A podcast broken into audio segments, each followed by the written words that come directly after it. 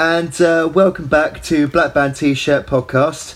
Um, we're still on the white stripes here, and um, something I forgot in my prelude yesterday. Obviously, uh, Alex, you weren't around for the last podcast, uh, but uh, what a turnaround the white stripes are from Björk, like one of the most dense and intricate artists out there, to one of the most organic. So, yeah.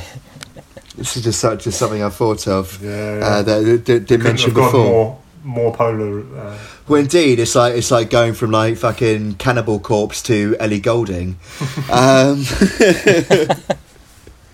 and in terms of sort of density of sound. But uh, anyway, so yes, we've got uh, two albums remaining. Um, so shall we just remind the uh, the folks out there how we rank things uh, first of all?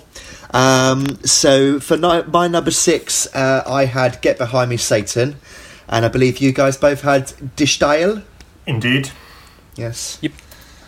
Um, I should actually thank um, my uh, my good friend Rob Barber, uh, who uh, Chris and I met out in Amsterdam, um, who um, uh, corrected me on my pronunciation of uh, Stijl, so I'm able to Uh, there we go. get, get uh, p- uh, pa- pass it off uh, as actually knowing. um, cool. And so in place number five, I had De Stijl. And what did you guys have again? Get behind me, I Satan. Get behind me, Satan. Yeah. Yeah. Okay. So direct swap for both. Yep. Um, we've got. Uh, I've got Icky, Icky Thump next. Uh, Chris, you had White Blood Cells, didn't you? I did. Yeah. Uh, we'll get into that. We'll probably get into that one next. But Chris, uh, sorry, Alex, what did you have number four? Uh, number four for me was White Stripes. Okay. Number three, I had the White Stripes. Um, yeah, Alex. Uh, Icky Thump. Yeah, Yeah. Snap. yeah. Uh, number two, I had White Blood Cells. You had Elephant, Alex, I did have Elephant. and Chrissy had the self-titled. Yeah. And number one, Chris and I both had Elephant, and you, Alex, had White Blood Cells. yes. So, but The you don't mind. the you don't. You don't mind us um, doing that next, do you? White Blood Cells? I- Absolutely. Go for it. I think we should, and I think Alex should justify this uh, left field th- decision. I, he's I not think- on his own. He's not on his own. I know that. No, no, I, it's it, it- it's purely down to just as I was listening through them, this one just gave me the biggest enjoyment because it had the Hmm. most songs that I have fond memories of listening to. Yeah, that's fair.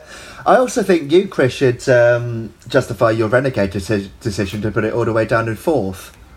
Yeah, Yeah, um, di- I what didn't. I hell, didn't. Yeah, I didn't predict that at all um, before I started Hmm. listening through to them all again. Um, but I realised when we did when I did listen to all, through to all of them, I love and have the most kind of emotional and nostalgic attachment to the singles from White Blood Cells Mm-hmm. Mm. from any White Stripe songs. Yeah. Um, but it's the album where there is, for me, the most that I just don't particularly click with as an album. So a lot of it, I just n- never, when I first listened to the album, never particularly latched onto, and still just hasn't particularly. So I, I was working it out today. Actually, there's five, maybe six tracks that I'd say I absolutely love on White Blood Right. Cells. Um, and then another three that I like, which Mhm. leaves the rest about five more that I wouldn't miss if they didn't exist. Essentially, Okay, fair enough. Do you want to go into some of your sort of worst parts of this record then? uh, no, I'll let Alex. I mean, I know you. You you'd explain in your way, but um, I think the, the, my biggest thing is the last three tracks. Again, it's Okay. that thing of it being too long, and the the last three tracks. I don't feel like any of them really add anything to the album. Yeah, now Mary, I can learn and this protector. Not not the strongest. I agree. Yeah. And you see, for me, like I quite what you were saying about the uh, going all the way back to the self-titled Mm. uh, album, uh, where you had the quieter songs that were sort of a nice breather, Mm. considering you were following the you know the madness that came before. Um, I think I, I find that works better with the sort of the trio at the end of this. It's Okay. like a nice, it's a nice clear shift for to wind down. It's not just Hmm. one last song. That's how I felt about it anyway. Yeah. Yeah. What about you, Alex? Did did you have any particular sort of um, lowlights of this record before we go into sort of a bit more of a loving of this al- album? Uh, yeah, the, the, the spelling of the word aluminium is always uh, um, no, I, d- I, was- I was pretty fond of the whole damn thing. Yeah. I think I was just just cruising on the high of the, the first half, Mm. uh, and it didn't really dissipate. It, yeah. it It didn't is it didn't get top. unenjoyable. Top heavy for me. That's fair. That's fair. Um, Similarly to that, I haven't got um, the aluminum is spelt the um, shitty American way, but uh, that um, that it's not fleshed out as uh, fully as a song and making it a waste of a great riff. And that intro, that intro is great. The vocal effect. Mm. and the kind Yeah, yeah, yeah. This, um, I, I mean, I wonder if that's got to do with. So, my favourite kind of trivia fact about this one is that we spoke last time about the um, spontaneity of the White Stripes, just generally as a thing, Mm. but particularly in terms of their recording. Yeah. Um, and this is the biggest example of that, where uh, they rehearse. So, to, uh, there is, it's the songs from it are songs, a collection of songs that Jack had been writing over the previous four years. So they'd recorded the two Yeah. albums in that Yeah. time, and some of the songs on this album predate those two albums. Mm. Um, but in terms of actually getting together as a band and going through them ready for the record, they rehearsed it for a week, and then went in and recorded it in four days. wow. And as Wow. much as I think their spontaneity in that way is often a strength and means you get that live energy and you get that kind of. And actually, at this point, I'll recommend extra listening to anyone. Krishnan Guru Murthy's uh, podcast that he does, there's a great episode with Jack White one from 2018, I think. Um, and he Cool. goes into all, all of that um, and why he, that was a conscious decision for the White Stripes to do that. But I feel like maybe maybe they took that too far for me with this one where like you say there's a few songs where i felt like if they'd given it a bit more time it might have become more than it is I suppose. I suppose um, when you've got when you're doing obviously it wasn't that the case with this at this point, but um, when you're doing six albums in eight years and you've got a, Yeah. a work rate um, as uh, as hard as the White Stripes have, um, yeah, sometimes ideas might come out a bit half baked. Yeah, I mean, hearing that story just makes me love it even more. To be i mean it is some with, with the quality of some of the songs on there like yeah. that is incredible to know that Yeah. it, you know was done like that Um, any particular worst songs for you folks? Uh, I've got. Um, I've gone with Little Room. snap Yeah. Oh, you see, now I I addressed this in my brain. I said, uh, I, well, I might have changed my mind, but I, al- aluminum. Not only did it Mm. remind me how Americans treat the word aluminium, but it is just a bit of a mess song compared to the rest. At least Little Right. Room is hilarious. i like i like the kind of cynicism in the lyrics of little room like it's very much about their sudden rise to popularity Yeah, yeah. So Right. what what do we do that now? yeah, the music, the whole thing of the music industry of you've got to grow and grow and grow kind of thing. Um, Yeah, and again, I think Aluminium as well was another one that reminded me of Jack White's later solo output, like with that Right. instrumental weird things that he occasionally throws out there. Uh, Yeah. so yes, okay, yeah, I quite Um, like the other- Aluminium. That's one of my highlighted ones. The other one that um, oh, similar to Conquest, I like I like the songs. It's just it just didn't stand out for me. But um, uh, I think I smell a rat. I'm in two minds about. Oh, That's my okay. faves. And, Yeah, I me know. too. But at the time of writing it, I was like, "Cool, it is actually just really repetitive." But then again, um, I've still got it in my head now. So Yeah. is Yeah, that a good thing? For, for, for my for my best part of the record, I think I've got um, Jack's vocals and guitar on. I think I smell a rat. I just think he sounds Okay. great on that on that song. I think yeah. my I think my enjoyment of it again comes from that Blackpool Lights DVD because that's Mm. another one where the live performance of it is another level to the recording. Yeah, Yeah. That DVD's got a lot to answer for. yeah. I just Um, have one memory of it of Jack White being a sweaty mess, Mm. just scrambling on his guitar, trying to just just get through the set. It felt like, but in a very enjoyable way. yeah. Um, so I think one of the reasons, um, yeah, Little Room was maybe a bit more of a disappointment for um, for me is that it breaks up the momentum of that top five. And looking at it here, geez Louise, top five. Dead Leaves in the Dirty Ground, Hotel Yorba, I'm finding it harder to be a gentleman, fell in love with a girl and expecting. And then he got Little Room in the way of going into the Union forever. Just, yeah. like you can't you can't really call this album top heavy I'm like it is but when when you've got an opening what what was it six or seven that amazing it can't help but be top heavy you know Well, yeah. how, how can you po- how can you possibly keep up that sort of form for 16 tracks. Yeah. yeah uh, Although um, I, I think Elephant is actually their longest album, mm. From what I remember. oh right okay Less less less tracks by, by Mm. Yeah, uh, yeah yeah, Um, yeah. two or three, but something something I need to mention about white blood cells that I, I haven't yet, and I feel like, especially with it being as low down on my list as it is, I kind of owe it this, which is to say that actually, as much as it's it's fourth on my list in terms of the one I genuinely now enjoy listening to the most, it's by far their most important. Um, like to me personally, anyway, and Yeah. I, I think to their career as well, really. But no absolutely uh, I think without that album or the songs on that album, especially, um, like for me, it did the same thing for me that it did for uh, kids and teenagers in the seventies that punk did, and the same that Mm. rock and roll did in the fifties to kid. Like it was the that it was those songs that made me confident enough to perform music because Yeah. I kind of thought actually it's really simple and it's really easy and it sounds great. Um, and it was when I first started playing with Arcady, our mutual friend. Um, Mm. He was a massive White Stripes fan, and, and Yeah. I think it was him. That, I think it was him that introduced me to them actually. And we, Mm. I remember being in the local church hall practicing, just him on guitar, me and me on drums, doing Hotel Yorba. I fell in love with a girl, um, and we then played them at house music. So- yep I remember um, that nice. but that was that was my introduction to them, and I fell in love with those the simplicity of those songs. But it excited me because it was like, oh, it's you know, it's not especially at that time. You think two thousand and the album came out two thousand and one, was it? Uh, 2000.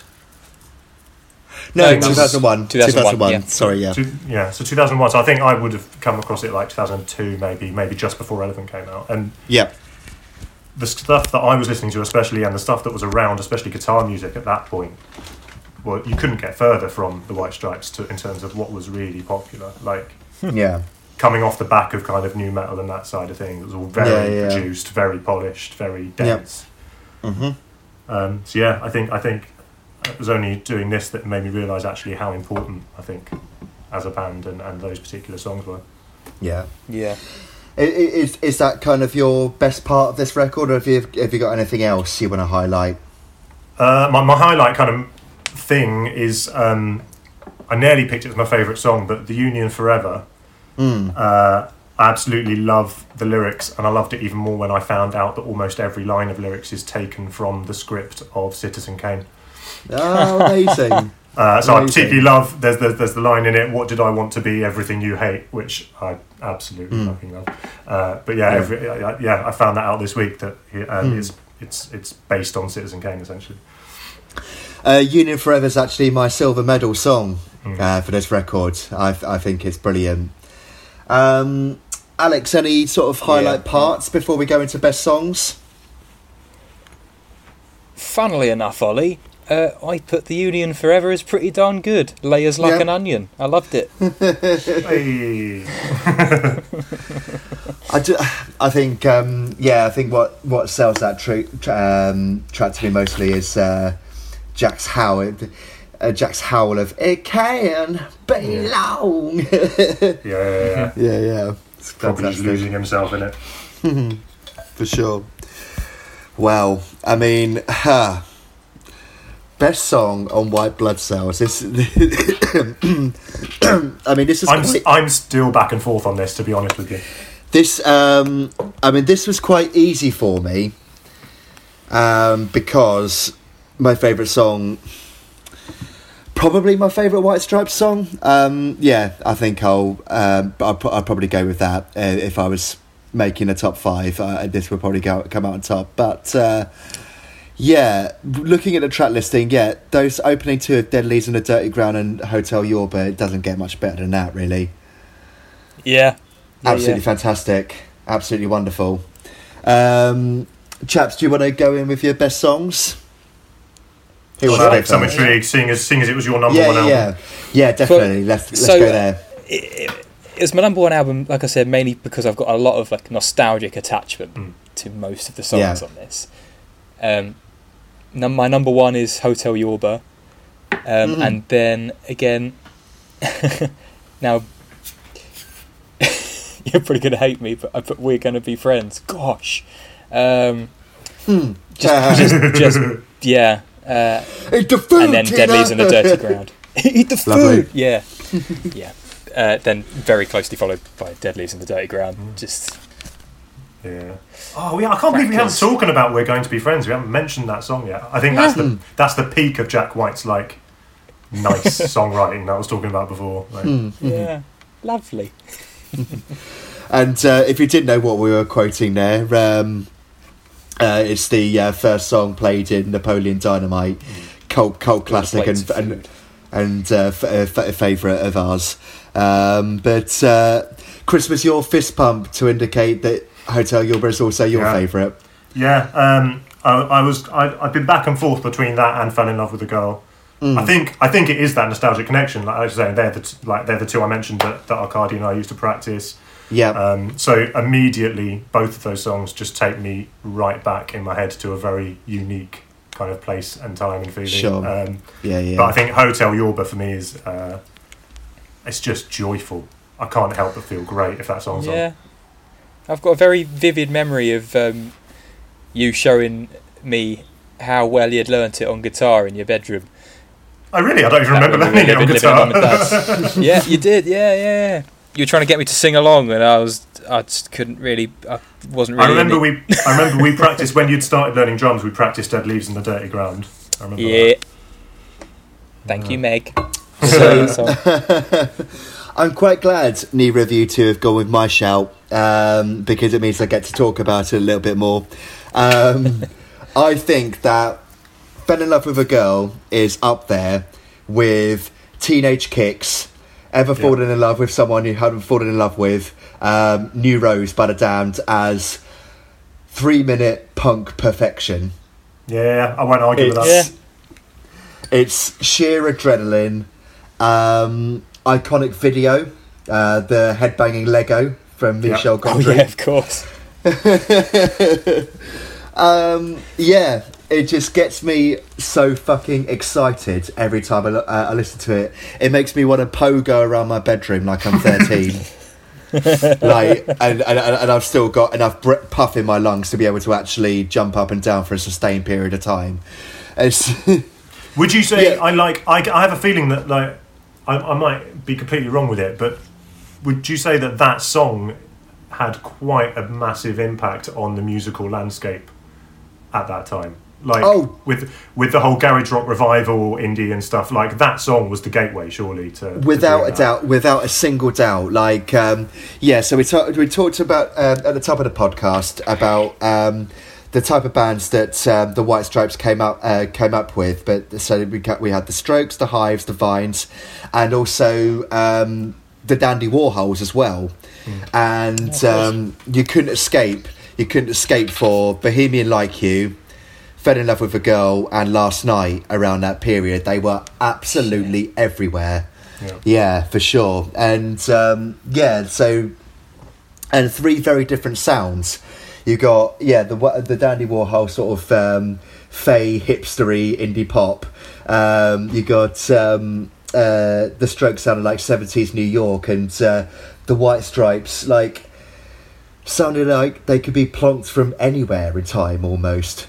Like if if this if if this had come if White Blood Cells had come out in the seventies, it would have sounded dated.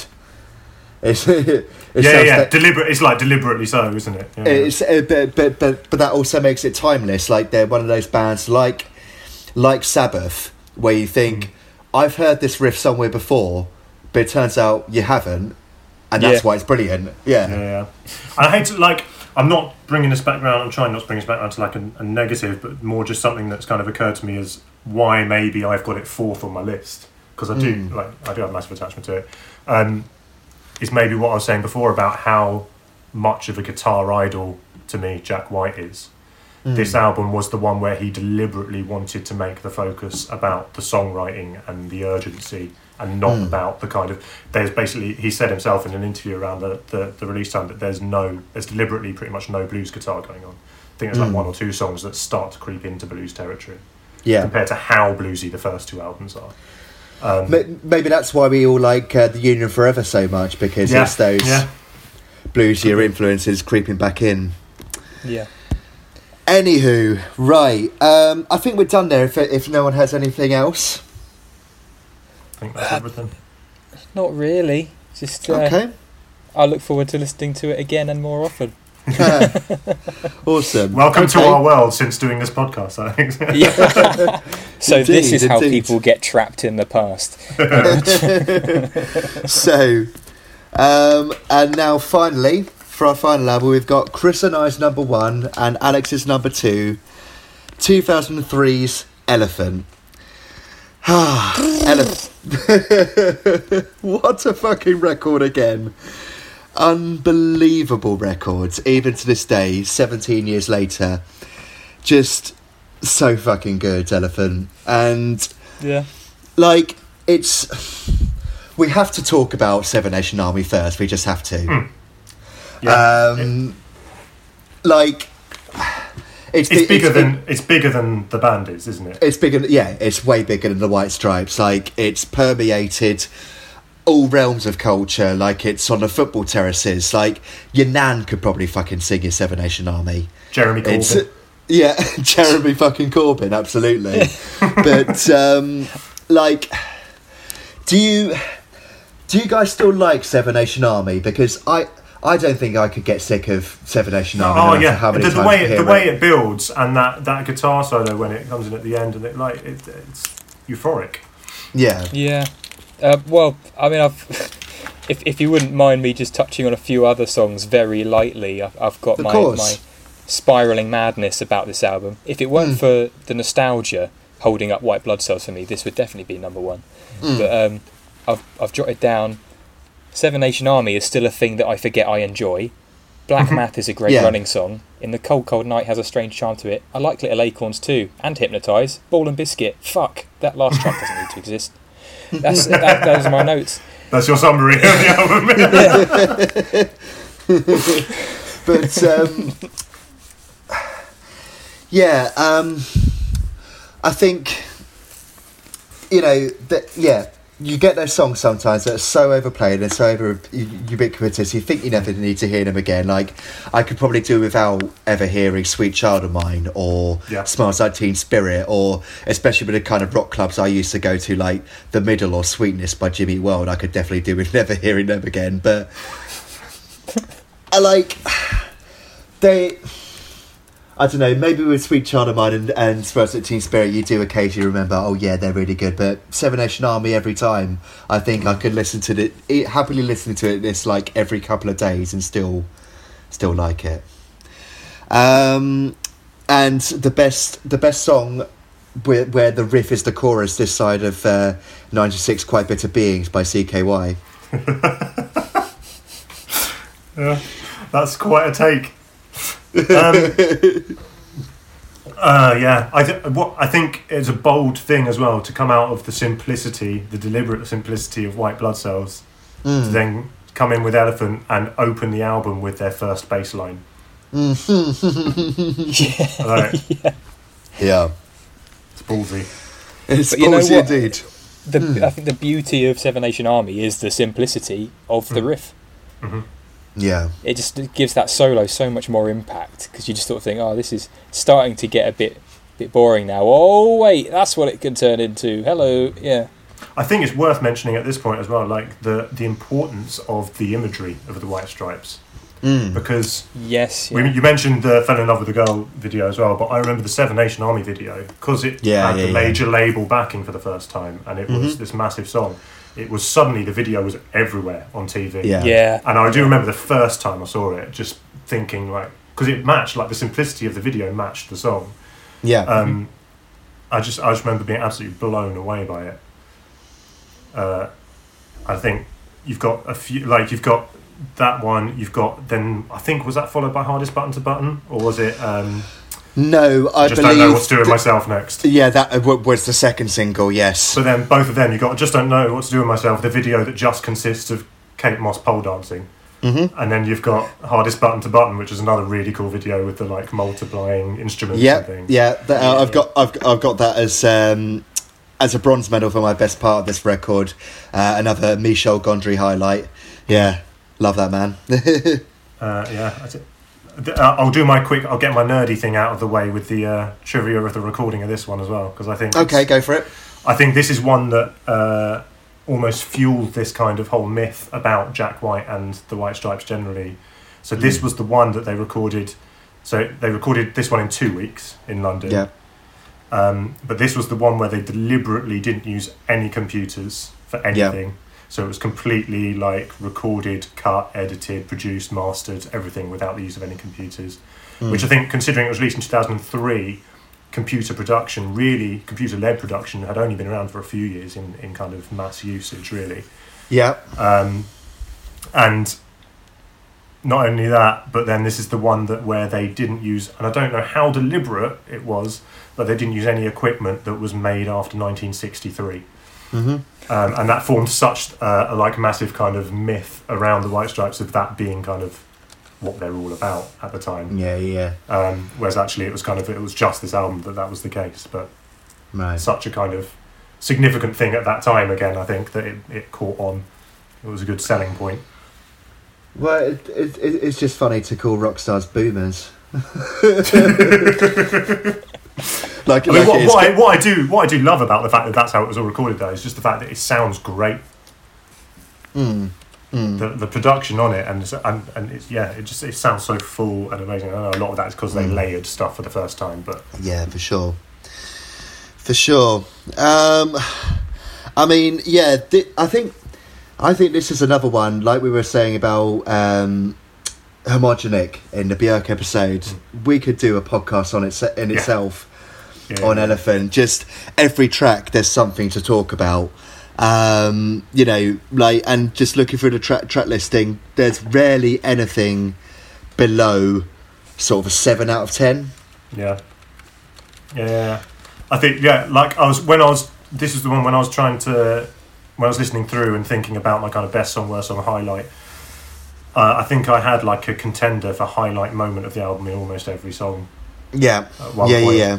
Like you've got bits of every song that are just amazing. Like the, the the intro to "There's No Home for You Here," Oh yeah, where it just Yeah, comes yeah. in with that like, ah! like uh, yeah, that's great. and then you've got in that same song, you've got the like uh, sustained kind of feedback guitar note going for ages. yeah. while Where, where, where they go, there's no Yeah. you, go, go away. Yeah. um, uh, Alex, what have you got for your uh, sort of best parts of this record? Um, th- uh, just that last chorus of "I just don't know what to do with myself." I, I just Yep. love it. Yeah, yeah, great. it's wonderful. when that Yeah. guitar lick comes in. Credit Yeah. to credit to Yeah. Meg White there. That was her idea. That one. Right, That- nice. that Really? cover, Nice. Yeah. Nice. Um, that's actually my uh, my si- my silver medal song. Uh, just so I know what to do with myself. Oh. Yeah. Um, obviously reimagined uh, Burt Bacharach song, uh, Yeah. most famous by uh, Dusty Springfield, and obviously Burt Bacharach's known for sort of very big cinematic uh, Mm. production style and and style of songwriting, and sort of pared down to these basic elements of just guitar, drums, and voice. Um, yeah, just a wonderful, wonderful reimagining and up there with one of the greatest covers ever for me. Yeah. Yeah. Um, yes, my, my um, so be- best parts for me. Um, like I say, my silver medal was the video for hardest button to button, and um, I also love the uh, so the intro to Little Acorns is read by Yeah. a local Detroit newsreader Yeah. called, and this might be the most White Stripes name in the history of White Stripes. His name is Mort Grimm, which is utterly wonderful. Yeah. I, I got into a bit of a wormhole with that song because I was looking up. I was thinking, like, is that is that an extract from something that Jack chose? Mm. Did he write it? Blah blah. blah. Went into all of it, so he did write it and everything. But there's quite a, a few forums and things discussing that song, and the basic the debate seems to be: is it kind of genuine or is it cynical and sarcastic? Mm. So obviously the whole message of that kind of parable at the beginning, and then the song itself being, you know, Yeah. look after the little things and you'll be happy, kind of thing Mm, mm. uh, take your problems a bit at a time and it, you'll, it will be manageable. And there's this argument that the, the song and the way Jack delivers the lyrics and things later on in the in the song are basically kind of saying what a load of bullshit that is. uh, I could I could kind of see either way really. Yeah. And perhaps most importantly of all, it's very amusing when Jack's rab- rabbiting on about be like the squirrel, be like the squirrel. Yeah, yeah. In amongst maybe the heaviest riff in the album. Indeed. um, but yes, my um, gold medal for best part for this record. I've put opening two here, but that's that's madness. That's an opening four. Like they're all incredible. Seven Yeah. Nation Army, Black Math. There's no home for you here. Um, uh, I just don't know what to do with myself. All absolutely ten out of ten bangers. So fucking good. Um, Chris, have you got any more for sort of best individual parts of this record or I particular mean, I highlights? suppose I suppose strictly speaking, it'd be the same thing because I couldn't decide between either Seven Nation Army solo, Mm, uh, the the bit where it goes half tempo in the middle of Black Math. yep. Um, Yeah. And the bit I was already talking about in the middle of "There's No Room for You Here," the feedbacky guitar sustained bit. All, the, all those Mm. three bits are all, I, I think. Uh, there's there's more there's there's more later on in the album as well, uh, but Yeah. they were the Yeah, ones I had to whittle it down to. Yeah, like um, we barely touched on uh, latter highlights of this record, but um, "Hypnotize" is brilliant.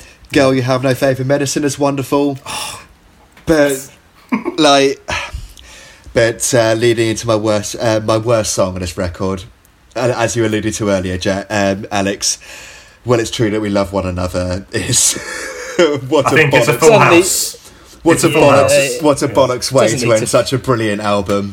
Yeah, and it was re- weirdly it was recorded a year before the rest of the album. It was obviously just this extra little outtakey hang on that they had. And I Should have I just could been like a hidden track, I guess, shouldn't it? I really? could I could understand if like Holly Light uh, if Jack White was going out with Holly Golightly at the time, Mm, and it yeah, was like no. a, a little a little fun thing for them to do. But no, just a random appearance. Yeah, there's not even an interesting story behind it. That's it. No. Like, the the other note I made about it was like it almost feels a bit like an in joke that you're not part of. Mm, mm. Yeah, yeah, yeah. Do you know what Yeah, I mean? yeah, it's yeah. like, if, if yeah, I, yeah. I don't, that's that's the other thing I was going to say that I didn't. I only found out this week about Elephant as well. Um, they actually it was on a shelf for a year, Okay. so they actually recorded it just a year after White Blood Cells, Mm-hmm. which makes it even more What? incredible. I know, and, they, and but they didn't want to put it out that quickly, so it was on a shelf for a year, and then they put it out. Yeah, yeah, yeah. Like, mad. Um, and also, I seem to remember um, Jack kind of fucked his throat um, while touring White Blood Cells. Uh, Um, I mean, from that would- DVD performance, there it is again. I'm not surprised. they were they, they were they, they, I think they were due to headline Reading 2003 um but uh, no. Sorry my bad. They were meant to headline Reading 2004 which is the first year I went but ended up having to do 05 instead because um, um yeah J- uh, Jack had to pull out a few days before. But um anyway um boo. what have we got for worst part before we go into best song Alex, got anything you haven't added? Worst, uh, yeah. Well, my worst part, literally at the end of my list, was that last track doesn't needn't exist. Yeah. That's that's. yeah It's, yeah it's, it's Yeah. a nice, fun little song, but like you said, or like I said earlier, it, it sort of it feels like it should just be a hidden track after ten minutes of silence. Yeah. Mine's kind of Um, related to that in that I, I like cold, in the cold cold night. I didn't used to like it. Mm. I think it's just a maturity thing. As I got older, I appreciate those kind of songs a bit Yeah. more. But um, but I I felt like that would have been a better closer Mm. than Mm. than the one that does close it. I feel like Um, where it is in the album, it can kind of go missing a little bit, and, and it's easy to just skip it. Whereas if it was the closer, it might have got more attention initially. So, um, yeah, I think In the Cold Cold Night has its charm. Like, Meg's not an amazing, amazingly talented vocalist, but I've got it uh, down as my worst part because it breaks up that amazing first four. I think if you need a let off moment, I Want to Be to the, the Boy to Warm to Your Mother's Heart is a perfectly good Yeah. cool down moment. Um, and a, a far better one, in my opinion. Yeah, that is. It's the it's similar to things we've said about some of the their other albums. It's that weird thing where they've put Three, in the cold, three, cold night, want to be the woods woman mother's heart, and you've got them in a pocket all together. And they they seem to do that a lot. And I, I I can only imagine it must be a deliberate thing to do with what you said, Alex, of it being like a deliberate elongated kind of dip and rest. Mm. Yeah, Mm. And it does work. and high and a low. It does work when it then comes back in with Ball and Biscuit, but you're in danger of losing people if you go on for that long. I think. Mm. Yeah, but I think it's also i- i- it's in danger of completely throwing you off of like the flow of the album if you have the first three, then just one, s- like, Yeah, and then straight track, back in. then back into yeah. You Yeah, may as no, I get have that. like a, a high and then a low and then like a, a medium with ball and biscuit. A flow rather than a, an up and down. yeah, exactly. So, best songs or song or yeah, I mean, I'm sure we'll all want shout out several here um, on on Elephant. Um, uh, yeah, anyone in particular want to start us off? Shall I start us off? Yeah, go on. You haven't. You don't usually start. With. Okay. Host. Let host go first for once. Oh, thanks. I mean, yeah, be- best best song on this record uh, for me is Ball and Biscuit. Correct, sir. It's absolutely fantastic. Um, we said earlier about how they got better later on on at long songs, and uh, this is exactly what I was alluding to.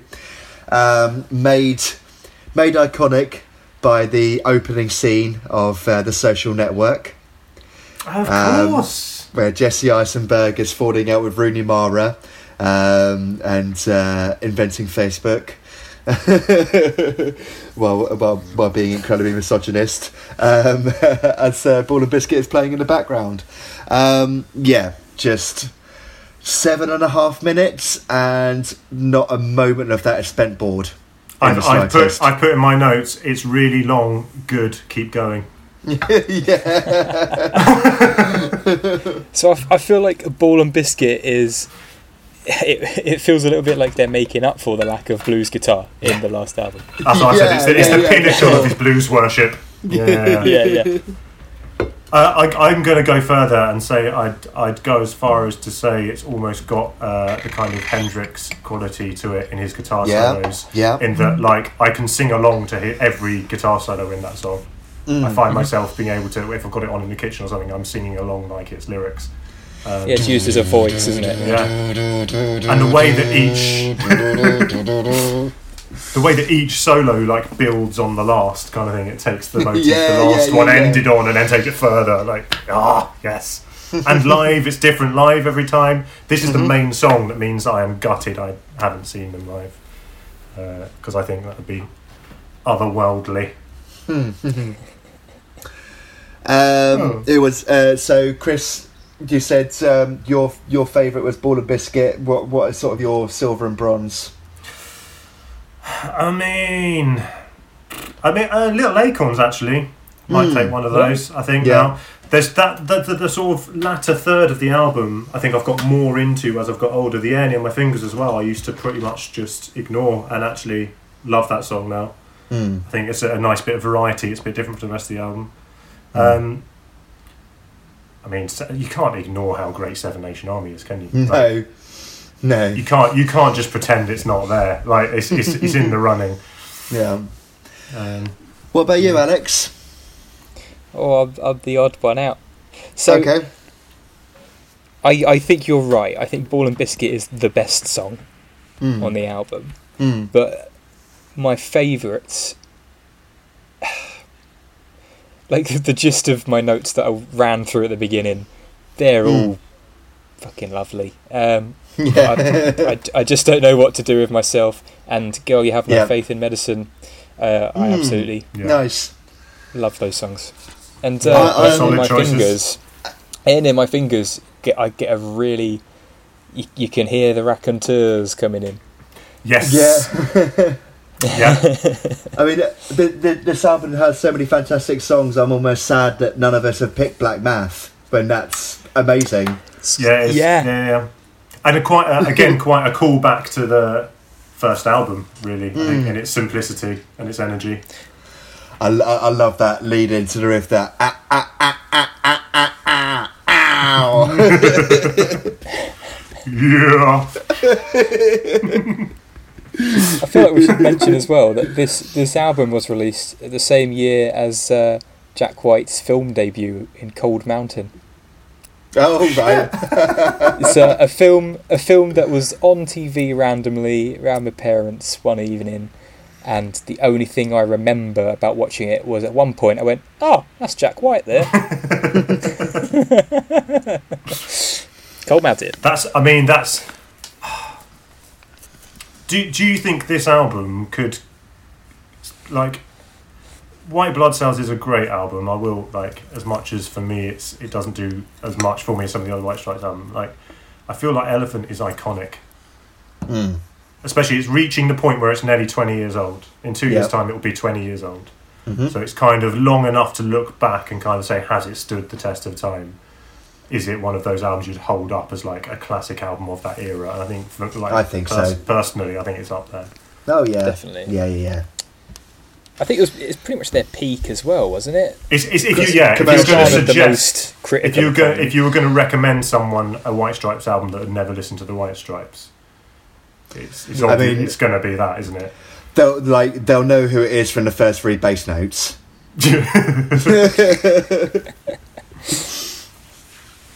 Oh, it's that band. Oh, yeah. Okay. it's the Jeremy Corbyn band. anyway, cool. Um, I think we're done there, chaps. Uh, that was a lot of fun.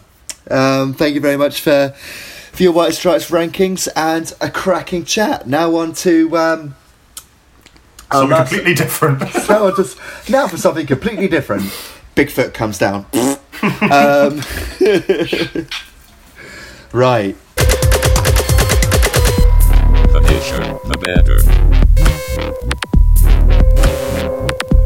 The harsher, the better.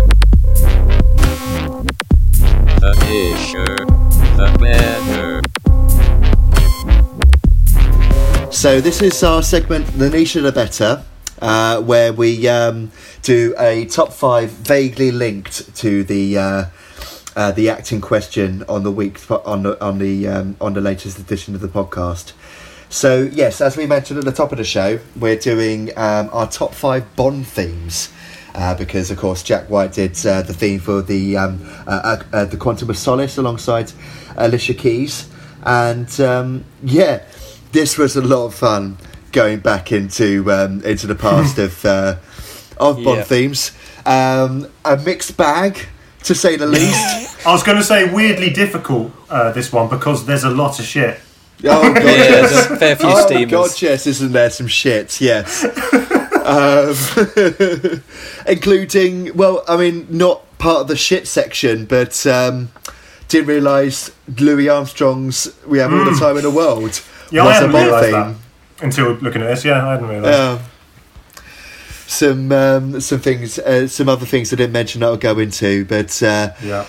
yes, this will be a lot of fun, um, especially our partridge impersonations, um, and um, you'll, you'll you'll see a definite theme in my top five, which I'm uh, I'm looking forward to you you guys accidentally discovering. Um, Alex, I don't know if um, if you've listened to us before, you might already know that uh, before we go through uh, the actual top five, we go into some honourable mentions and some general chat. Uh, have you got some honourable mentions? Excellent. Oh, good. Um, I'm, I'm, I, I mean, I'm sure we've we, we've all got very similar things for these because there's not a lot of really good stuff to choose from, as we just covered. I, I actually had a lot of fun going through all these. Um, my main Mm. method of doing this was just whacking on the James Bond themes playlist Yep. uh, that some poor bastard had compiled um, whilst I was working from home. Uh, Mm. And if it stuck out and grabbed my attention, I listened to it again, Mm. basically. Mm. But um, no, I did give most of them a good listen. But I do want to mention Tomorrow Never Dies. I I remember watching that film fairly young, Mm. and I never really listened to the theme song. I'd I say the same. Sheryl Crow. Never particularly aware of it at the time. Yeah, but actually, for a Bond song, I quite like it as a song. It's it's quite interesting. Well, Hmm. more so than I was expecting, at least. Uh, It just breaks Can the can I- trend. can I jump in with a, a with a with a bit of chat about that? Yeah, I'm sure. I'm sure Ollie probably knows this as well. But uh, so again, any, anyone who's listened with the top five sections before knows I like to use it as an excuse to waffle on about lists of songs. Uh, Do it. and the advantage of Bond themes is that there's a limited supply, so you, you know you're safe, or are you? Uh, because I had a nice bit of fun going into rejected Bond themes here. Yep. Did you do the same? So I did. Did you? I hadn't realised previously. So Tomorrow Never Dies. They basically opened up applications for that one to quite a few artists, Yep. and the one that I hadn't never ha- realised before, and that is out there that you can find and listen to. Go on, Ollie. Do you know what I'm going to say? Can, can, can I guess? Is it Go the on. pulp the pulp Bond theme that never was? Yeah, the fucking awful pulp Bond thing that never was. Thank goodness. So bad. Um, and yeah, yeah. But that, who they had? Uh, they uh, they also got um, songs from the Cardigans, Marc Almond from Soft Cell, Mm-hmm. uh, Saint Saint- Etienne. Saint Etienne's out there that Yeah. you can hear. Space. Uh, Yeah. so, yeah. so I mean, it, Sheryl Crow, an odd choice for a Bond theme, but probably Yeah. no odder than the rest of those. Yeah, yeah, yeah. But uh, yeah, like I was saying, it, it just stuck out for me as quite nice. Yeah. Um, talking of Bond themes that never were, um, the top of my honourable mentions is Radiohead Spectre. Yeah. I mean, I like Sam. I have you not heard this, Alex? Oh No. wow, this is No, exciting. I've not, I've not heard right. it. So I assume okay. Ollie knows the full story here because it's a Yes, I do. Yes, I do. So, um, on um, OKNOTOK, um, their 10th um, anniversary edition, no, 20th, sorry, anniversary edition of OK Computer, um, they released um, a song on the B-Sides uh, album called Man of War, uh, which was um, also um, written for, I think it was uh, Tomorrow Never Dies. Uh, I didn't realise that. Yeah, yeah, yeah. Um, yeah, that makes sense because that was 97 and so was OK Computer. Um, but yes, um, so they tried it then, uh, didn't quite work out for them. Uh, they didn't submit it in the end, they wanted to keep it, but never actually used it for anything until um, OKNOTOK. But um, they tried again, they were contacted to try again for Spectre. And um, in the end, um, the producers went with Sam Smith's The, Writing, the Writings on the Wall, and in shock of all shockers, Radiohead song was uh, rejected for being too melancholic. Who knew? But, But, see, um, my, my thought with that is, but then they went with Sam Smith writing on the wall, which isn't exactly a party banger, is it? No. like, yeah. See, what I what I what I found out as well was that they originally did submit Man of War for Spectre. Ah, right. Um, okay. But but the producers said no because because it wasn't specifically written for the film, it wouldn't It have could- been eligible for an could have been Oscar. best original. Yeah, best original So, song. so that's why that one got rejected, and then they went Yeah. and wrote Spectre instead, and then the producers went, "Nah, it's too radio Radioheady." Yeah. um, um, uh, um, um, I've got a few few more um, honourable mentions. Um, you only live twice because I forgot that it's the sample for Robbie Williams' Millennium. Oh, of course it is. Yeah. What's that beeping? Oh, that's the baby. Mo- oh, I'm so sorry. there you go. Yes, your, your, your child should not interrupt our podcast. Thank you very much. um, Um, did you? So, Ollie, did you find some of the other uh, rejected ones that I found that I thought were phenomenal? Just the fact that these people had written Bond themes that weren't Hmm. Okay. used. And I mean. I've got to say, all of them correctly not used. um, but bar one, maybe. But, uh, so, the most astonishing to me, um, maybe joint. Uh, Johnny Cash did Thunderball. wow. Um, Okay. It sounds like a Johnny Cash song. So basically, it comes down to James Bond's not set in the Wild West. Sorry, Johnny. Um, Apparently, it's set in Wales. yes, Thunderball. Um, sorry. Uh, the other one, I was Tom Jones. Of course, of course. And uh, uh, you got You said you you, sa- you sound like um, Rob Brydon and Steve Coogan on the trip doing Anthony Hopkins.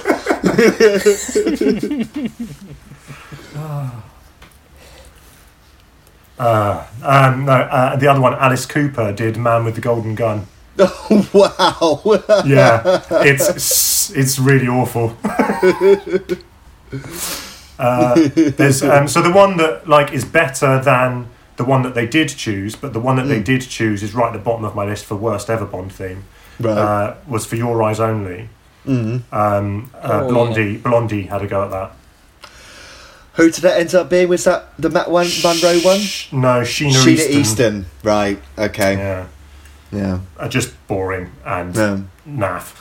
Yeah. Um, Debbie yeah. Harry would have done a better job. Yeah. yeah. I haven't heard it, but I, I just know that intrinsically. Um, and I also hadn't realised that. Uh, so Ollie, you'll know this song, I'm sure. Um, so the song "Pet Sounds" on the album "Pet Sounds," the instrumental, Brian Wilson originally wrote that as a song called "Run James Run" as as a potential Bond theme. oh wow! Oh, Which thought was quite awesome. Okay, that's cool. And then the last one, obviously, is you've got Muse Supremacy in uh, the least shocking event of Muse history, writing a Bond theme. Um, yeah, yeah. which was meant to be for Skyfall. Thank goodness it wasn't. um, so some other honourable mentions I had. Um, nobody does it better for Glang, Glang a lang a lang a lang a lang a lang. yes. Oh, bit of bush. Um, If no one, if no one has seen the uh, the matchup that is on YouTube Yes. of Alan Partridge recreating that to the original video, it is it is perfect. it, ma- it makes the scene even even better when you realise how accurate it is. Yeah. when, Yeah. when, when, when he's almost doing the commentary over the top. Yes. Makes me feel sad for the rest. Um, the the actual theme itself, iconic. Um, I've got here Live and Let Die as an honourable, honourable mention, but I think the Guns N' Roses cover is better. I've always gone to and fro with that. Yeah, I like I like how the Guns N' Roses version's kind of beefier instrumentally, but I just fucking hate Axl Rose's voice. Right. Okay. Um, and so you're in the camp of Wings. Only the band the Beatles could have been. um, and a couple of just quite likes. Um, you know my name, Chris Cornell. I mean, like Chris Cornell, like could sing the phone book, and I'd I'd Yeah. enjoy it. Yeah, I have I have a um, few it's, of it's- these. It's, boring dad rock, but it's Chris Cornell. Yeah, exactly. I have a few of these where kind of I think actually quite a good song, but not a Bond theme. Like I Mm. very much with my top five, I went with what is the best Bond theme, as in the best one as a Bond theme as well as just Right. that song. Um, Okay. and I feel like that was what let that one down. Like, yeah, it's Mm. brilliant Chris Cornell vocal performance as always. Yeah, yeah. Mm. Um, but not particularly But- but- memorable as a song. but just could be an Audioslave B side. Yeah, exactly. Um, and I just and again, just like Adele's voice, voice uh, Skyfall's quite good. Yeah. Yeah, and just a Spurs fan, so big up. Um, any, any any other honourable mentions I haven't mentioned there, Um, chaps? Yeah, one one that I I think actually is again it's it's a shame that we've had quite a few down sort of ballady ones in a row. Mm. Um, but Billie Eilish's one for No Time to Die um, is actually really good. I, hmm, I'm a, I'm a, I'm a Billie Eilish fan. I really Yeah. liked that record, but I thought that was dull as dishwater. I Really, so I quite like the fact. I quite like the fact that we're getting uh, a kind of a more classic vocal performance from her, just to kind of show that she can do that. Essentially, Mm. I feel like it's an opportunity for her to show another side to, to what she can do. Mm. Um, but it's yeah, it, that's the one thing I say. Let it sit down. Is it is the third ballad as a Bond theme in a row, and it is the most uh, sparse of all of them. Um, uh, d- Alex, have you got any that you uh, sort of had just outside the top five? Um, License to Kill. Okay, I, I it didn't make my top five, even though it's one of like the iconic ones, probably. Mm, mm. Um, That's Aha, Yeah. isn't it? no, um, no, that is Gladys Knight. Oh, That's- right, okay. Yeah, I wasn't a fan of that. Bit too cheesy Really? for me. Yeah. Oh, but that's that's that era of Bond, though. Yeah, innit? yeah. You've I mean, I've got, I've got. Don't worry, I've got some gorgonzola in my top five. Oh, But different kind, different kind of cheese. um, Okay. okay. I think if this were a top six, um, I'd pop in Tom Jones's Thunderball. I think it's Okay. cracker. Yeah, uh, Chris, It's got the classic Tom outside? Jones. It's got the classic Tom Jones kind of uh, crescendo towards the end with the vocal, Well, hasn't like- it? But Well, like we, um, sort of, ever since we've been well, y- young, we've known Tom Jones as an embar- embarrassing granddad singing fucking "Sex Bomb," and Yes. I like his later, like his most recent kind of output, where he's become a bit more. He's done like kind of covers of old blues and Leonard Cohen Right. and stuff. but Um, like, but yeah, the kind of but, about but- twenty but- years ago era. yeah, but yeah, but, the, but, the but, noughties. but when you go back and um, and listen to old Tom Jones, you forget like what an Mm. amazingly talented singer he was. Yeah, Absolutely, absolutely. Um, what about you, Chris? Any, any any more you'd like to shout out here before we go into the big five? No, not that we've not already mentioned. Really, I don't think. Okay. Uh, like generally, I'd say the kind of '80s era is my low point of Bond Mm. themes because they seem to just give up on them being Bond themes and just just went with songs generally that Well- mentioned the name. Like, That's that's that's ironic because my number five is "A View to Kill" by Duran Duran. okay, That's my number. See, this that's my is- number. Uh, Hang on, Okay. hang on. so I think it's a good song. I think it's a good song, but that's, it's not a Bond theme. I do agree. I, yeah, you're right. But I I love Duran Duran, and it's a really fun song. Yeah. Um, what's um, what's your what's your number five, Chris? Uh, I've actually gone with Skyfall as number five. Oh, nice, nice. Um, okay. even though Adele seems to have convinced herself the song is called Skyfo. Um, It's the Skyfo. Ritambo. Uh, very odd, uh, but, but it's a good song.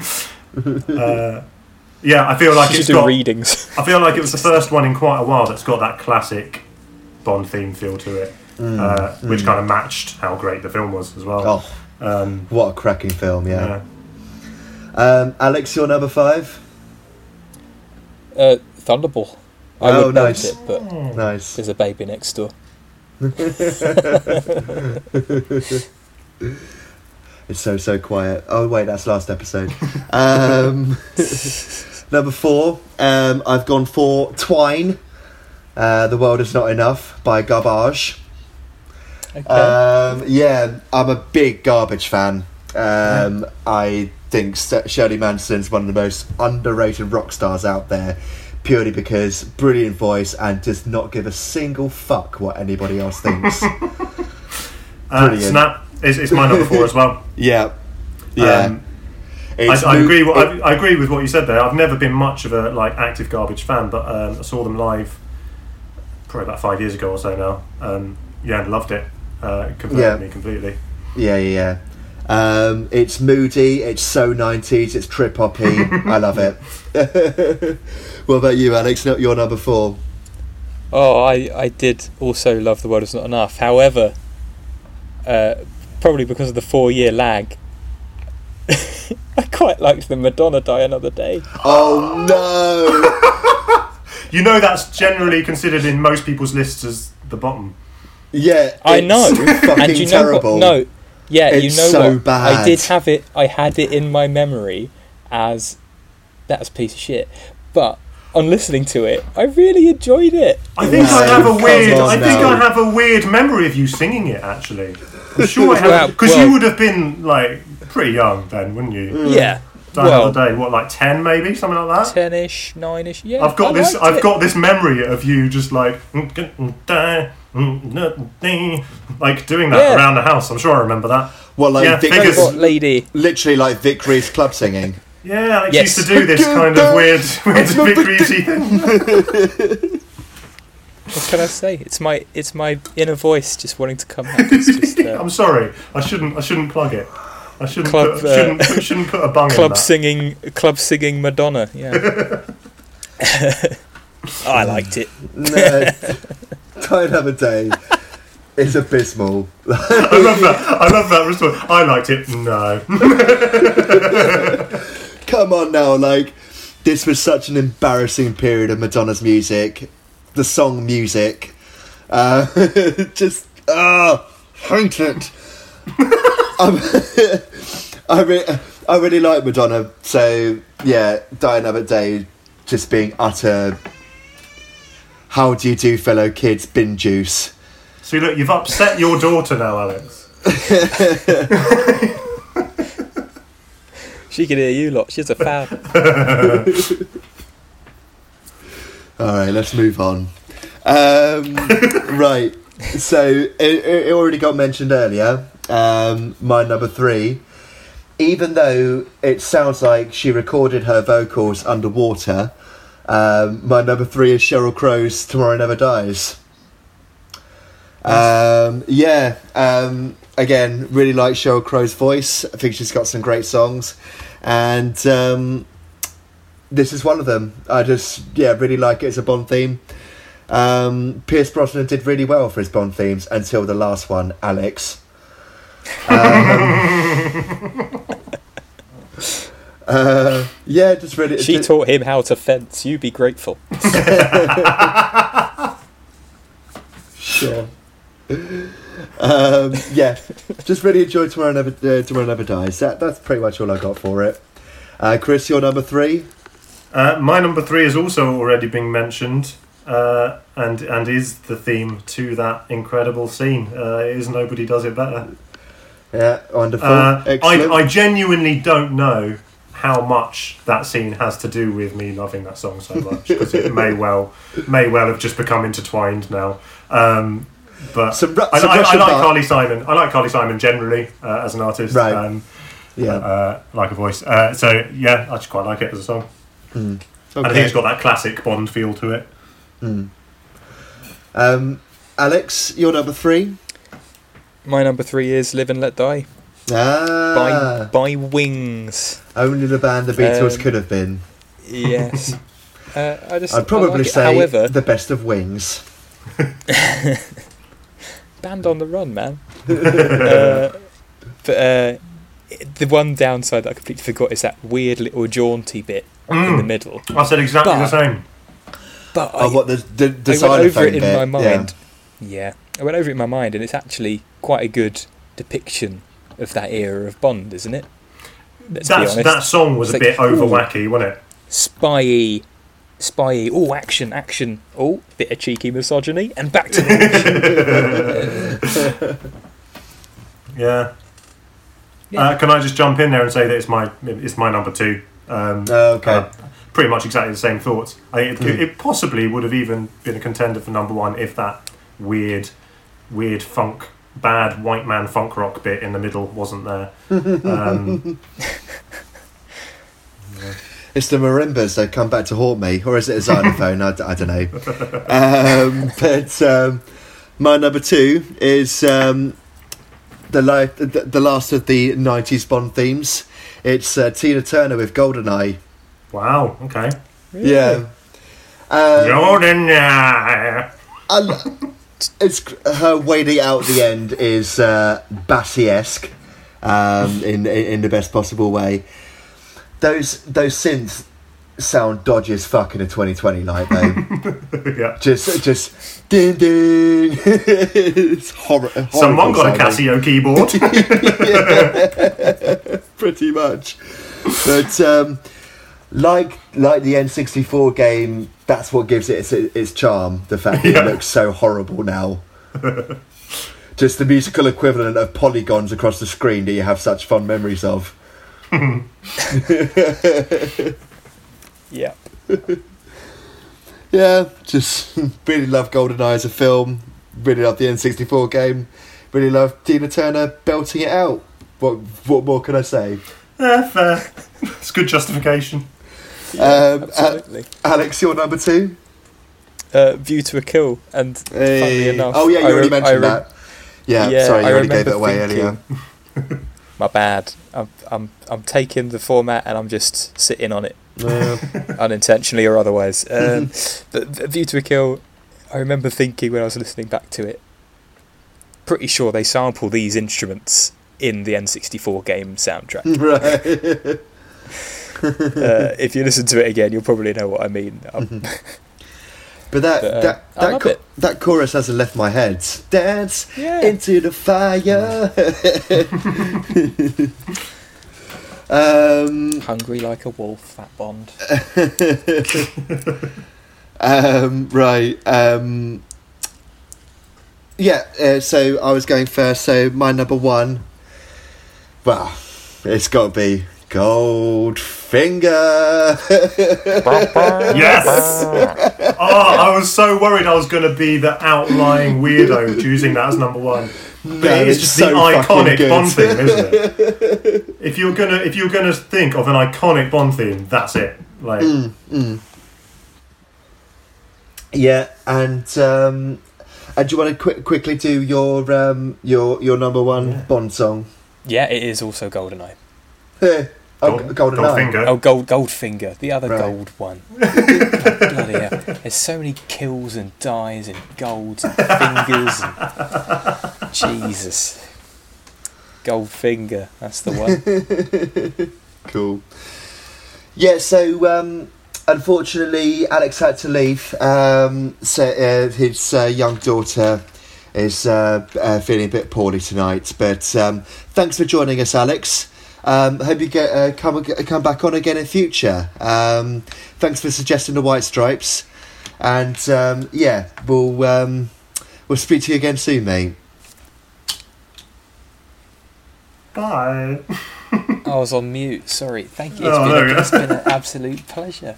Oh, yeah, yeah.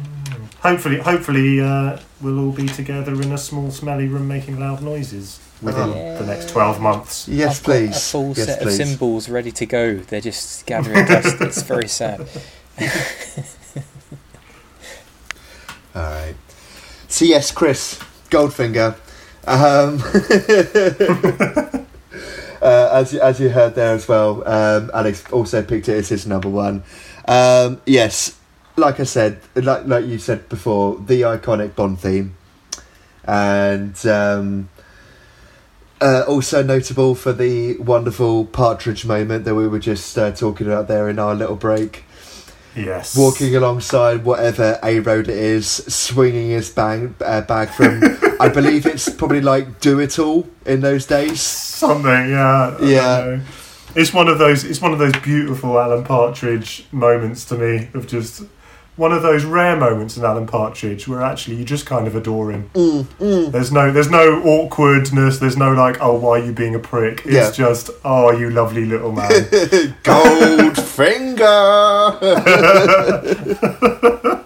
it's the skip. It's the fact that he's doing singing that song with all of his heart along the motorway, skipping along. anyway, cool. Um, well, that, yeah, I think I think you know Shirley Bassey is is the one, The- the queen of Bond. themes, the classic Bond themes. Yeah. um, and everything about that one, it's just immediately recognisable. I mean, we Brilliant should. performance. We should we should mention here, uh, "Diamonds Are Forever" later um, Yeah. sampled by Kanye West for "Diamonds Yeah. from I mean, I didn't. I nearly, I nearly mentioned that in my mentions, but I didn't want to in case one of you had possibly chosen it because I did think, Mm. for the same reason as Goldfinger, it had potential for someone to choose that. Um, yeah, for for all the same reasons. Cool, which brings us to our final sections, the shout out sections. Um, once again, just want to thank you guys for continuing to support the podcast. Um, we've had a great response to um, our Björk episodes and uh, some people saying some really nice stuff about us on social media, which is lovely. Um, do continue to listen. We hope you've enjoyed this episode a lot, and we've got some really exciting plans in the future. Uh, so, um, yeah, subscribe to the podcast if this is your first time. Um, rate us, uh, give us, drop us a review on your favourite podcast provider, five stars, of course, and uh, tell your friends. Um, yeah, I've, I would say I've really enjoyed as well. A couple, there's been a couple of people that have got back to us with their kind of they've shared their Yeah, rankings yeah, for yeah. for ones we've done. Uh, so it's actually been really good fun to see what other people have, have thought and Which compared to what we said and things. which was a big, a big idea about um, uh, uh, doing this in the first place that people Exactly. would uh, interact with us because you know we're a couple of lonely lost souls who uh, just need that va- need that validation. Um, Floating in a fishbowl. year after year. Um, but uh, Sorry, I got Pink Floyd lyrics wrong. I, I'll myself. it's all right. Um, yes, and uh, I mean, talking of which, do hit us up if you want to be on the podcast. Um, We're um, we've got a few guests lined up, but do please get in touch if you've got a band you want us to cover in mind. That'd be even better. And um, uh, not meaning to see- sound too tokenistic about it, but we'd definitely love to hear from you if you're not a man. Um, um, we're we're I mean, we're all about representation on this podcast. Um, so do please get in touch if um, yeah um, you're not necessarily feel fulfill all the cat- categories of white straight man like uh, Chris Chris and I do and. Um, So so painfully do. we'd blo- yeah, uh, we- we'd um, we'd love to have you on. Uh, so that brings us to our shout out section. Um, not sure what Chris is going to do with the brief bit Alex recorded, but uh, he wanted to um, hail the return of. Um, I mean, I would say Brighton's finest, but. Uh, there's about 10,000 brilliant bands from Brighton Yeah. but certainly one of the most influential uh, acts to us as a band, uh, Devil Sold His Soul. Uh, their return after um, what was their last record? Was it Empire of Light? Yeah, which would have been 2012? 2012 maybe. Fucking hell! So far Yeah. too long, nearly a decade without Devil Sold His Soul. Um, yeah, but still a great band. Chris and I caught them uh, last year supporting Employed to Serve at the Hybrid Garage, and they've still got it. And Yeah, and I would say actually, just as a like a little, just because it does mean a lot to to me when I'm sort of a fan of bands and things as well. Um, we did approach them as part of our promotions thing, just as a kind of inquiry, more than just reaching out to different bands and seeing like if they might be up for doing something. Um, and and they did get back to us and were were lovely. I've got to say, like had a really like, very short but lovely conversation Mm. um, with a couple of the guys, and, and yeah, so that always adds to my uh, fandom. If a band I'm already a Hmm. fan of, if I then find out they are genuinely lovely people as well. Excellent. And um, what's that new Devil Sold single called, Chris? Shit. Uh, I don't know. The album is Lost. I know that the album Right. coming out is Lost, and you can pre-order that. Okay. Um, oh, I cannot remember what the single's called, but it's That's okay. That's okay. Um, Chris, what, uh, what, what's your shout out for this for this episode? Uh, I, I've been really. I'm annoyed Alex had to go actually because I this is one It's called Beyond, it's called Beyond Reach.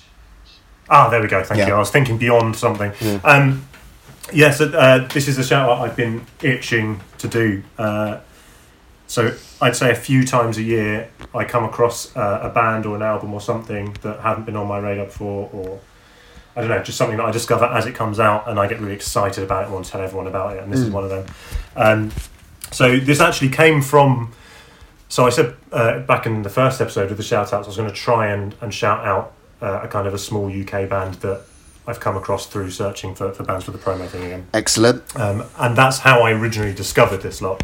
But they are, I think, probably already with the reception this album's been getting out of our reach for, uh, not beyond reach, for uh, for for getting uh, to a gig. Maybe not, we'll see. But um, so the band is Lice Okay.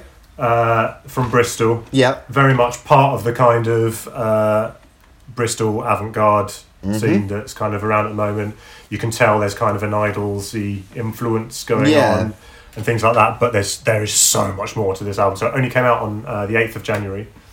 Um, it's called Wasteland. Um, I think it's Wasteland uh, or What Ails Our People is Clear. Mm-hmm. I think is the full title. Um, it's just incredible. It's a, it's a concept album. It has an accompanying kind of short story. It's kind of uh, set in a uh, like a dystopian kind of future, but it's very much um, sa- satirical of the current UK guitar music scene and Mm. kind of directions that Mm. certain people are taking, and kind of quite cynical about some of it. Um, but uh, and, and all sorts of other things as well. But in terms of like musically, uh, I mean, I've said for the immediate people that come to mind, and I've read a few reviews of it and things since since I decided I was going to give it a shout out, and it's good to see it's getting it's getting ten out of tens and five star reviews all over the place. Mm. They've got a feature in Financial Times. Oh, Like, wow. it's, it's mad. Um, but uh, I've I've thought for fans of Black Midi uh, Idles, but also people like uh, Shellac Mm. and Fucked Up, even to an extent, more modern Fucked Up, definitely, things like that. Um, there's there's sort of jazz influence. There's post punk. There's goth. There's noise. There's punk, indie, bit of electronica, industrial, prog. So, there's even a Tom Morello-y riff in there. Like it's, there's everything. Mm. so I don't know if you were with me at the time, but um, I caught Lice um, a couple of Oh, years wow. ago at Arctangent Festival. Ah, they cool. were they were playing the PX3 stage. I, I think you and Alex might have been um, elsewhere at the time, but um, Hmm. I liked them because of how much they reminded me of the Blood Brothers. Yeah, so something that's been said, and I, I do agree with in a, in a lot of the reviews and stuff, is it's quite a departure from what they've become known for. Right. So I think it's more it's more avant-garde, and more kind of experimental than, Mm. than what they were doing. Because obviously they came they came onto my radar initially doing doing the kind of stuff you've described. Yeah. Um, but yeah, so I just I, I'm not I won't go too much, but there's loads to say about it. But I would just encourage anyone who's into interesting guitar music to to explore it and have a have a delve in and see. It. It's not going to be for everyone. It's that kind Mm. of album, I think. But but there's uh, there's a lot to sort of unpack. It's one of those that's excited me because I feel like I'm going to keep going back to it and finding more in there. Super. Wonderful. Great recommendation. Cheers, Chris. Um, so, my um, my shout out is a bit of a belated one. Um, I've already on this podcast before talked about my love of the podcast Riot Act. Um, one of my main inspirations, uh, personally, for starting this podcast, um, being that it's also two idiots talking about music um, for far too long. Um, but um, they actually released on their Patreon today um, one of their writers' reviews where they take their Patreon subscriber submissions of albums that they, they should cover. And the episode they released today was on White Stripes Elephant. Oh, amazing! so, so, so got to listen to uh, another in-depth analysis earlier today. So check that out. Um, oh, they beat us to it. yeah, just about, just about. Uh, you can check that out for the, for for Riot Act's one pound tier, uh, which covers their uh, writers' reviews. But um, yes, this is rather belated because um, on Christmas Eve, um, the Riot Act podcast Renfrey Deadman organised an amazing Christmas single called "Wreck the Halls." Um, it's still available Yes. to buy and um, fr- from Bandcamp, and um, this was all arranged by Tom Peters from Alpha Male Tea Party, one of the greatest math rock bands out there. Who we should say have a brilliant new album out as well. Yes, yes, absolutely. On Big Scary Monsters Records, absolutely check them out. But uh, listen to this cast list um, if you're into um, sort of British, British underground music. If you haven't checked this out already, what have you been doing? Um, so we've so we've got uh, on there members of Delta Sleep, the Physics House Band, In Technicolor, um, Mikey Goodman from SikTh, um, Sugar Horse, Her Name Is Calla, False Advertising, El Muno, Conge, and Better Than Mending. Um, a fan, an absolutely phenomenal list of uh, the best and brightest of the UK underground scene. and um, yes, it's a medley of Christmas hymns. So maybe not the most appropriate to buy in January, but you should anyway.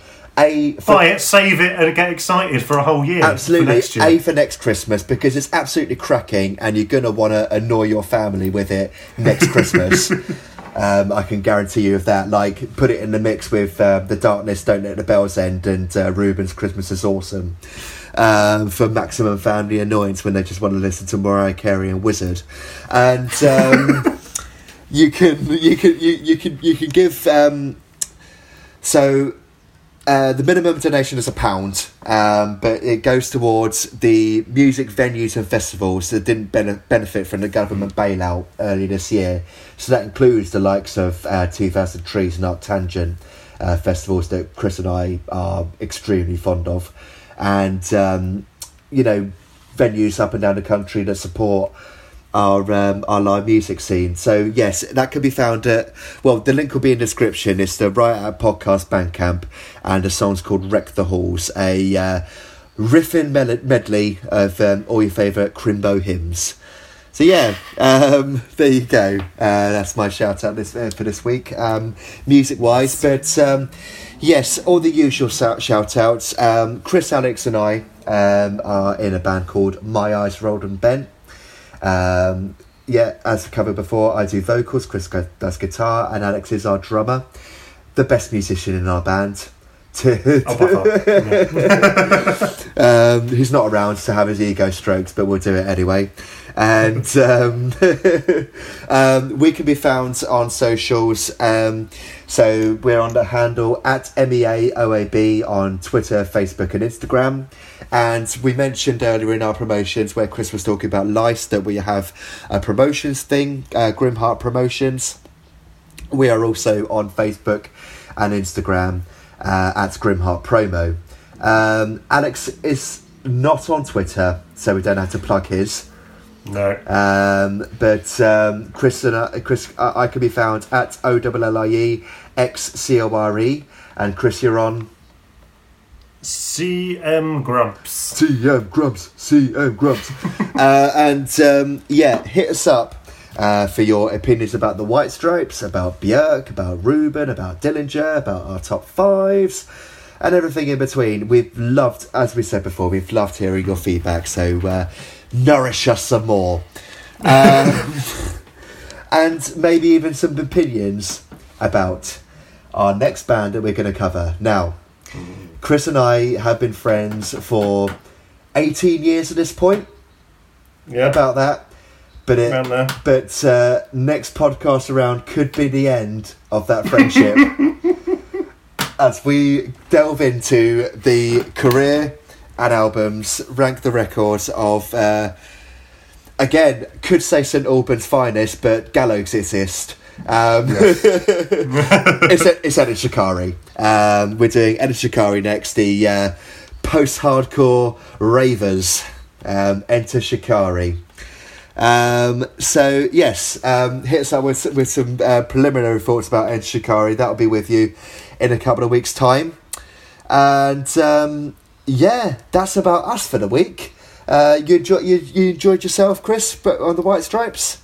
Yeah, as as always when we've been doing these, it's just been lovely, especially with the White Stripes. Like I was saying earlier about how how early on into my kind of active music taste uh, they were. It's been lovely to go back and uh, any excuse to, to go and listen to, to those albums is always welcome. Wonderful, and yeah, like as we pro- kind of alluded to with Elephant, we kind of rediscovered a classic. Not that we had to rediscover it because I always, always knew Elephant was good. It's just like actually putting it in context of the rest of the records, realizing just how good it is.